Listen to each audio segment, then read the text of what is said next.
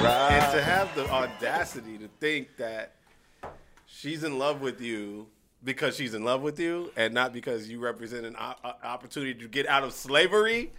Like, we'll come back to that. oh my god. Okay, I'm sorry. But uh, welcome back, gentlemen. Welcome. I know you guys on spring break.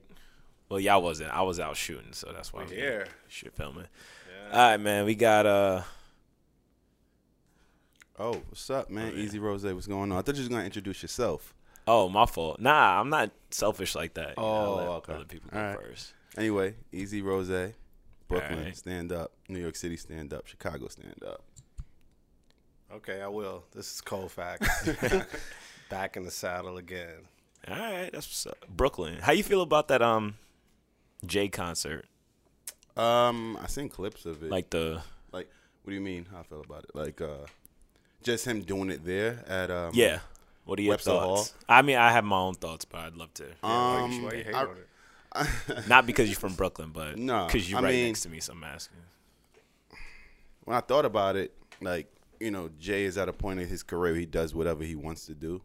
Um, doing it at Webster Hall, I thought it was kind of like weird because that was a spot like coming up in New York City when you you couldn't really get into the club yet. That's where all the young cats went. So um, I really didn't think too much of it. I didn't really care too much about it. Um, it didn't really mean that much to me. It probably meant more to someone else, but not that much to me. Right. I mean, you have any thoughts? I mean, I'm just kind of like tired of Jay. It's the worst thing to say because he's definitely the goat. But I'm just like nothing he does to me anymore excites me. Right. So it's just kind of like maybe it was you know the eight straight shows at Barclays to open it, and I was definitely there. Oh yeah, I was know, there and- opening and night. shit like that. But it's just like I don't know. It's like, and I don't. I definitely don't want to be one of those cats that like you, you get too old for hip hop because you you don't. But at the same time, I'm just kind of like I don't know, just not excited by Jay anymore. Man, I feel like he. Not that I'm an expert, but it, it just feels like he hasn't changed his show. It's like the same kind of flow and cadence, and then like different songs thrown in. Like I like the B sides idea, um, because like you know songs you don't always hear when he performs. My only gripe with it was that tickets sold out in like 30 seconds or less, and then when you look at the videos, it's all like media and like industry people. So like for me, it felt like if you really wanted to do something, you could have did it at the Garden or Barclays even. But I mean, it's marketing and everything. Yeah, that's true. And then you know, I don't know, maybe on the other side, like what you're saying is marketing. So we got to just watch the rest of it. Like it's probably something else, gonna be like a pop up or something. Yeah, free or he's something like- definitely probably Oh, yeah, got that's true. live at Webster Hall. Jay Z's B sides coming just like uh, B did for Coachella Right. with the live album. They're starting to get into like that range of kind of royalty of hip hop and R and B. So like, do they even have live albums? Like, I don't think Jay even has a live album. Yeah, Yeah, got he the does. He um, an unplugged. Unplugged. Oh, the unplugged joint. That's the only right. one he got. So maybe that's this. I don't know. Did he perform with a band or was it just like? It was with a band. Got it it. was Yeah. like MTV joint. yeah, I don't know who the band was, but Um, it was the Root. No, it wasn't. oh, the, the Roots. At Well, Webster- no, it at was Webster Jack- Hall. No, no, no, no. I'm, Oh, I'm sorry. I talking thought about- you meant. No, I'm Yeah, talking about at Webster Hall. Like, At Webster Hall, I'm not sure. It's probably um, whatever band he performed with when he did the um, uh, American Gangster. Gotcha. Oh, gotcha. Okay, that's cool. Maybe. I mean, like that, like I said, I I don't want to disparage anybody's love for Jay. I still love the dude. Like he's my guy forever. He'll always be the goat, just like Jordan. But at the same time, I'm here to see like Harden now. You know Yeah, what I mean? Like I want to see like New Gen do incredible shit, which they're doing. And I love Jay, and I've seen Jay a thousand times. Yeah. But at the same time, maybe it was different in Webster Hall. Like the last time I was there, it was what's it OG OT Genesis. Oh, Like, really? Yeah, when he fell off when when Busta Oh, fell off you the were there? stage. Yeah, I was there for that. And that was literally the last time I was in Webster Hall. So it's just for me, that's a cool venue. Maybe it sounds a lot better than it was, and maybe they've done a whole different thing and all of that. Last time, last time I was there was Travis Scott, um, days before the rodeo with Young Thug. That was crazy. That was a wild concert. Yo, last time I was there, it was at a party. It was like years ago. Oh, So, Yeah. Thursday nights. yeah, so, yeah, it was many moons ago. All so right. I don't know. So, all right. Speaking of marketing with Jay and everything, I know a lot's kind of gone on since the last time we recorded. Um, Droga lost Mailchimp.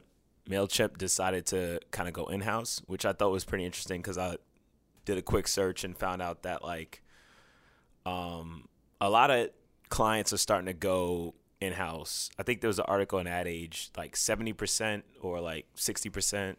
Sorry, seventy is like way too high. But like sixty percent of like clients or something like that um, are starting to go in house. Like they're starting to do all their work. Um, you know, they'll bring creatives in in the client side and kind of just do just their work. What do you guys think is the future of in-house agencies? Or and what does that mean for like I mean, I've been conglomerate saying this agencies. since probably early 2000s, even the 1990s when Gap took all of their work in house. Oh shit! and their work was dope. And Levi's. I think they were the first major companies to do it. I I've run in-house shops specifically. Talk so about it. I know that it's a lot of work, but it also allows you to focus so much on the work that you do really dope shit. And honestly, the advertising agency model is far beyond dead. I mean, it's never been updated. Not at all. Yeah. I believe that the way that I think that agencies should become content companies and studios and branded content and move as far as they can away from traditional work. Well, I think well as- agencies are becoming um studios, but like they're not getting they're not pumping out enough work to like bring like Yeah. have a space in the agency and have like continuous work so where it's like building revenue. So in house, so taking work in house to me for brand side, everybody to me should be a media company at this point, not in the traditional sense of purchasing, but of creating, Yeah. of content creating. So I believe that brands have the opportunity to do that as well when they want to tell their stories. Who better to do that than an internal production and creative team that sits inside of the brand that understands the brand motives, the consumer journeys and motives, and all of the things endemically that come with working inside of the brand versus having to communicate that to an agency that then has to um, find that voice outside of the brand itself. I never understood why not just pull in a group of you know 10 to 20 or you know more people that know that every day and come to work on that brand or various brands within that company every single day you know versus getting a slice or hours of a creative's time at an ad agency I mean, do creatives want to work on I mean, I'm probably judging from the outside in, but do creatives want to work on one brand only? Like I, I always thought it depends on the brand I, I was super hyped to work on the brand that i was on i was i was at apple on beats Jeez. and as such, you know, having run their brand design department, I felt the way that, like, yeah, I, I was psyched every day to go and change the world through the Beats electronic side of mm. the business. Yeah. And we did that, you know what I mean? And, and it was so much opportunity within just the realm of that brand. Now, yeah, if you're on like an insurance brand like Prudential or something, maybe that's not as popping. And, and we, you know, one of our ad bros works on that every day.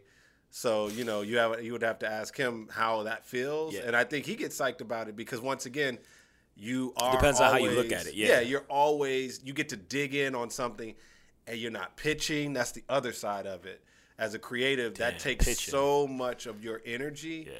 to like build a pitch, pitch it, present it, and do so do for you know do all of that, and then you may not win, or if you do win, that work might not get produced. Right. So you know that's part of the business that I'm less. I like. I, I pitch very well, and I've Yeah. won a ton of pitches. But the fact is, is that if I walk in every day knowing that I can own this, Right. and then we can just really dig into the heart, soul, and spirit of that brand. Yeah, I'm good with it, and especially if the brand is So dope. Kofax, quick question for you. Um, just in that model, right? Like, I, I totally get that and I agree. Like, cause you're moving away from the pitching and now you're just focusing on the work, right? But the fact that now you're focusing on working your in house with the clients, right?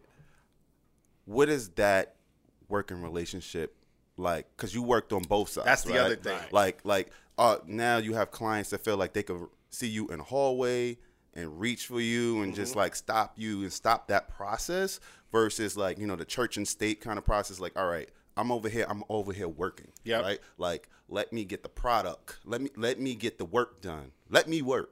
And loaded Lux voice, right? Like, versus now. I mean, you know, and now you kind of like, all right, you guys might share the same floor. They're on the on the seventh floor, and you're on the sixth. You're on the, Right, you're on the ninth right. floor, and they could come in and pull I mean, up. that's and a good point, So, like, I mean, yeah. just kind of elaborate on that. Just the differences. Like, it could be the pros and the cons perspective on on that. So from my perspective or- or my experience, it's give and take. You know, we were we being uh, Beats Massive, we were always on.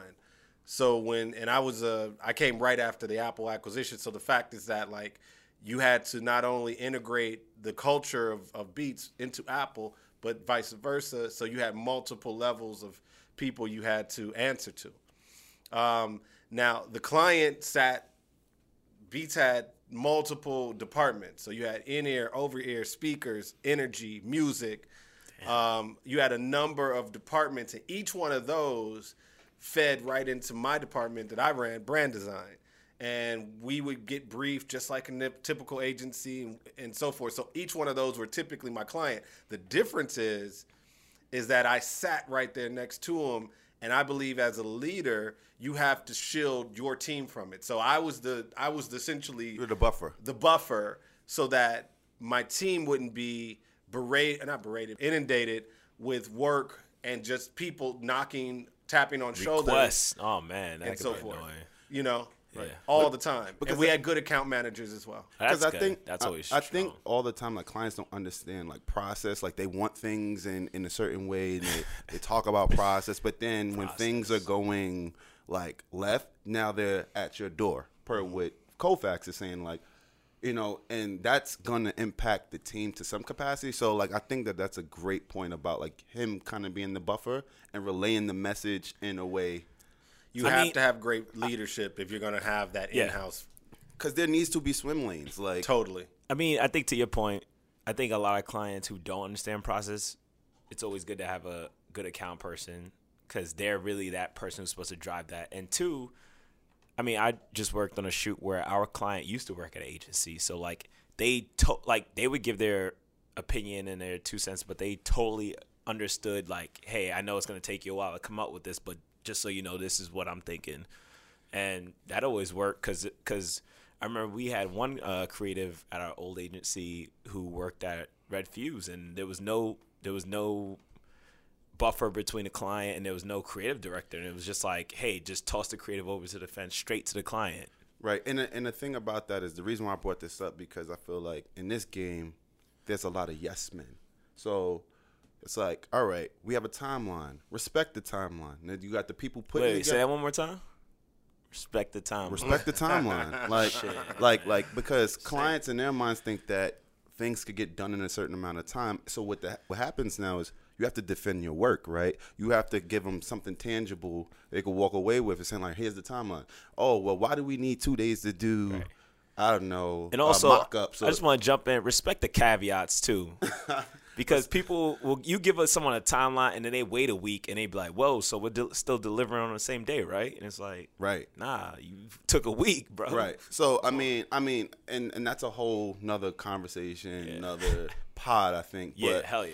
I'm just kind of thinking, just in the reality of like, have the agency model where clients don't necessarily know what's happening on the back end. They just, you know, they're just accepting a finished product to talk to whoever they're who's on, on their Well, end. I That's do- the Oh, go ahead. That's the beauty of having an in-house agency on the brand side is that your clients are with you throughout the was gonna say entire that, yeah. process, Right. so they know from beginning to end because they're literally sitting right next to you, hand in hand. And I believe that It everybody, as a creative director, everybody has ability to be creative. And I've never been one of those creatives that have been precious about the work and all that stuff. Like we're not creating art; we're in business. So our our, our goal is to create uh, stories that communicate to our audience that then push the needle, drive um, trial and volume, and and obviously move the dial. Mm-hmm. That's advertising. Mm-hmm. You know, if you want to be an artist, go be an artist on your off time. But now you're here to sell or at least engender trial. So I need the client to sit there, or my team, if it's in house, to sit there with me and be a part of the process, as opposed to just here's a brief. Now come back in two weeks. Oh, Showtime. I sit on the other side of the table. You present to me, dog. You know, dog and pony show. I, I give you my feedback because this is for most clients. This is like their time off, or they can like flex on you or whatever if you're on the agency side. But if you're on the brand side, all of that is gone. You know, we're we're um, we're on equal footing, and as such, You're on the same team. we're on the same team. So now that can have its converse side in this in the sense that like I've had to talk brand managers, I mean literally from like quitting and they cry on my shoulder and things like that because of the perils of what they're going through and I have to respond to their issues at the same time. But that makes it all the better and that's why the work ultimately ends up to me nine out of ten times being stronger than it would if you're just a separate outside agency. Right. Yeah, man. Yeah. I do want to add one caveat to that. That when you do that, you have to have equal uh, representation in the room because there are brands, i.e., Pepsi. I know we keep going back to that where you do it all in house, and you see what that what that result is. Definitely. Um, when you don't have um, someone in the room to make it. Yeah, right. but that's with everything, man. I mean, you got to play with the whole team. Like, you can't just. Warren Buffett said that. He was like, you know, they were like, well, why do you have 50% women? He was like, what is it? How am I going to win if I don't play with the entire team? yeah, Right. You know what I'm saying? So if you don't have black, brown, LGBTQI, women, Yeah. all of those things on your squad, then you're setting yourself up for failure. I mean, it was Malcolm X who said, uh, "If you want to see how strong a, a tribe is, look how strong their women are," and that's yep. that's right there. Yeah, and another thing too, like I just think a lot of people lack taste, right? Like think people Oh, do man, things in bad sure. taste. Can't buy taste. And you can't buy taste. Like that's something like that's just something you have or you don't have it. But I think that- you, acquire you it. can You can acquire it. it, but that's something like I can't I don't know. I, I don't think you could really buy taste. Like, I think that you have to have, like, taste requires experience, vision, and Well, that's why I feel like you could acquire it because uh, what I mean over go- time. Oh yeah, not yeah, uh, with time, not with money. No, Is no oh saying. yeah, all right, yeah, I, I'll fuck with that. Yeah, so um, I mean that kind of brings me to my next point. Like, people outside of um, advertising might not understand this, but like, Accenture purchased Droga a couple weeks ago. Um, for those who don't work in advertising, Accenture is like a what is Accenture exactly? They're a consultancy, the largest There you go. Largest consultancy strategy firm. strategy firm purchases like one of top 10 creative agencies in America, which is I don't know, like I don't really know what it means, dude. I mean, what do you guys think it would mean for like advertising and clients like, you know, how the model might change in the future? Well, once again, I mean, looking at like Accenture, I don't know if you saw this is related, but Hertz sued them hmm. for $32 million for their website redesign. So, like, Accenture is taking on a lot more work. Like, they did the Hyundai website redesign and so forth. So, like, these consultants, you know, companies like Bain and Accenture and, and the big ones, they're getting into the ad game. So, this made a ton of sense um, as well to go back to the previous topic that the advertising model is dying so how do you now consolidate into something else where it you can still get the functionality of an ad agency without it being the exact model of what the ad agency is until we figure out a new model for advertising in general or ad agencies in general so it makes sense to me because Accenture they're consultants. They're MBAs and B school kids that are good at PowerPoints and things like that, but they're not. They don't have the production side. They don't have the cr- creative side. They don't have the strategy side. So it makes sense to got the acquire. media side. They don't have the media side. Sorry. So It's all good. So it they so Yeah. basically basically it makes sense to find that those functions and bring them in house and and apply them to clients that you already have. Uh, you know, versus the the opposite. Though I believe agencies could do consulting work, you know, but you have these large clients and these big consultancies, yeah, and fold in, you know, all the other components that an ad agency brings, and that makes a ton of sense. Okay. You got any thoughts on that? No, I thought that was well said. All right. So that brings me to the last uh, kind of topic I was thinking about on this. Um, weed. Uh, I'm gonna switch. Talk I, see, about I see somebody nodding their head in the room. So This is all I want to talk about. yeah, and we not just talk. We not talking about smoking it. Um, I was kind of, what was it? So on Twitter, um, Questlove posted a video that uh, CNBC or CBS did of uh, the day in the life of a drug. Well, I guess technically a drug dealer, someone who's selling weed and like dropping it off like a rideshare service. They had some clips from um, High Maintenance on HBO, etc. What does you know the future of cannabis mean for like advertising and like marketing and like how do we get in there? and by we, I mean us listeners. How do you get into like if you can't own a dispensary? How do you get into like I, I want to ad work bros. on You could be clear about it. People of color. How do people of color get into No this soft talk. industry? No soft talk. I mean, I don't know. I guess it's opportunity. Like it's all opportunity. Um, I mean, so you said advertising and marketing, so um, that's the Yeah. approach I'm kind of kind of Yeah. gotta take. I'm gonna take up. Because I, I guess my thing is too, because like right now having a liquor brand at your agency is like one of the top things you want to do. Having a marijuana weed brand, I don't know, our who our agency is gonna be a little reluctant to jump into it until like one agency doesn't and they see the success story and they're like, all right. Or what would be the advice for you would have for someone trying to jump into it? I mean, agencies, per what Colfax is saying, is kind of like fading out and dying out. So like you would want to be, uh, like riding with the wave and something new.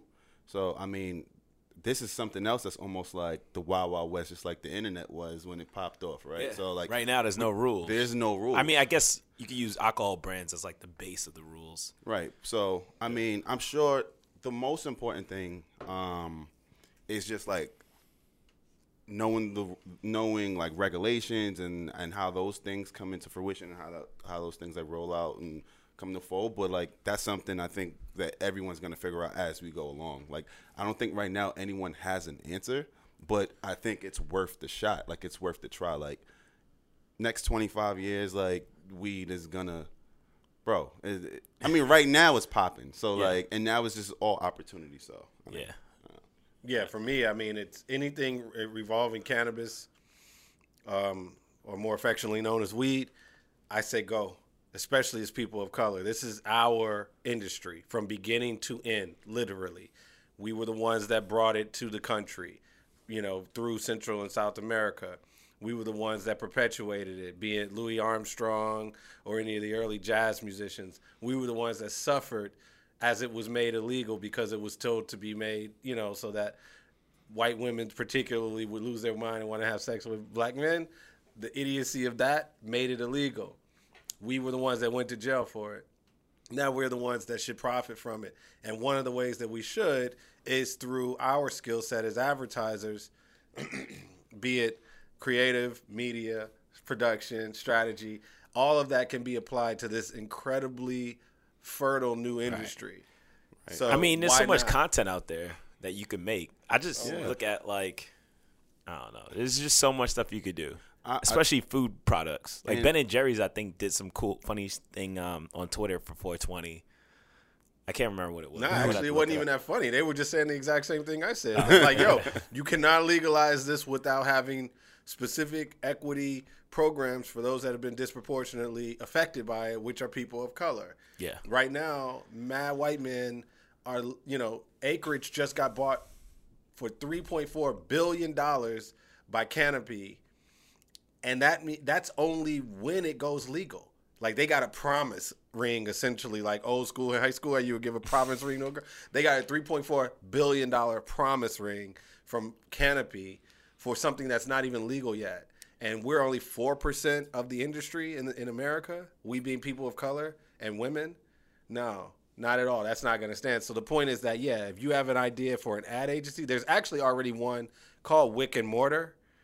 Look that up. They they do dope work. They just did a little short about Humboldt County and the the start of the cannabis industry uh, in America in Humboldt County, California. They do good work. But the fact is that if there's a multicultural perspective that can be brought to this, then it needs to be brought immediately. So I would start to say, set that up, think about it, and then enact and do. Yeah. I mean, I like that. Now, I was just gonna say, I like that. Um, Spike Jonze ad that uh he did with Jesse Williams, where they were trying to normalize weed. Um, it was like a music. Just Google it. Spike Jonze, Jesse Williams. It was a really good ad. I thought it was uh great put together. I mean, I just wish they could have like expound on that into like a campaign. It was like a one-off ad, but I thought it was dope. Yeah, I mean, and and just building off of everything that was just said, like maybe hip hop is the the the the force that's gonna uh, move this along. I mean, rappers from Snoop Dogg, B Real, Wiz Khalifa, like. That's what they're, Yep. they're- like that's what they're known for. Like it, it just is what it is. So I'm sure that these cats are all influencers and right now like we're in the age of the internet where everyone has and social media you have access. So they're able to like, you know, I'm sure work with companies Yeah. or just working maybe with smaller groups of people who are their impact and but they might might have the mouthpiece for. Yeah. I mean, And yeah. then- you and- got Willie Nelson too. He's a little older, but he's been talking about weed for a long time. Yeah, but I'm And talking more. I'm talking more for like the next generation Oh, with, yeah, with yeah. this new wave. Like, you know, I have little cousins that like look up to Wiz, like they love Hmm. Wiz. You know what I mean? So, like, Oh, I, I feel you. And this is and this is the time to be a part of it, not when it's legal, Right. not when it's federally legal and descheduled. That's too late. That's way too late. I have friends that have a lot of my friends in advertising actually have jumped out of very good roles to take opportunities in the weed space. Most notably, my old boss Jason White. Shout out Jason. Uh, he left Beats to go to Can- uh, Curacana as a CMO. Oh, you know, so like, and then there's another good friend of mine who's a, C, uh, a CD. She left her role uh, in LA to jump into the space. So there's a ton of different ways to get in, and it's and it's and it's fertile ground. No one has the rules or the playbook for it right now. that's sometimes that's always the best time to jump in because Yeah, you can create. you can kind of do whatever you want You can create the, the blueprint. within the legal bounds of the law.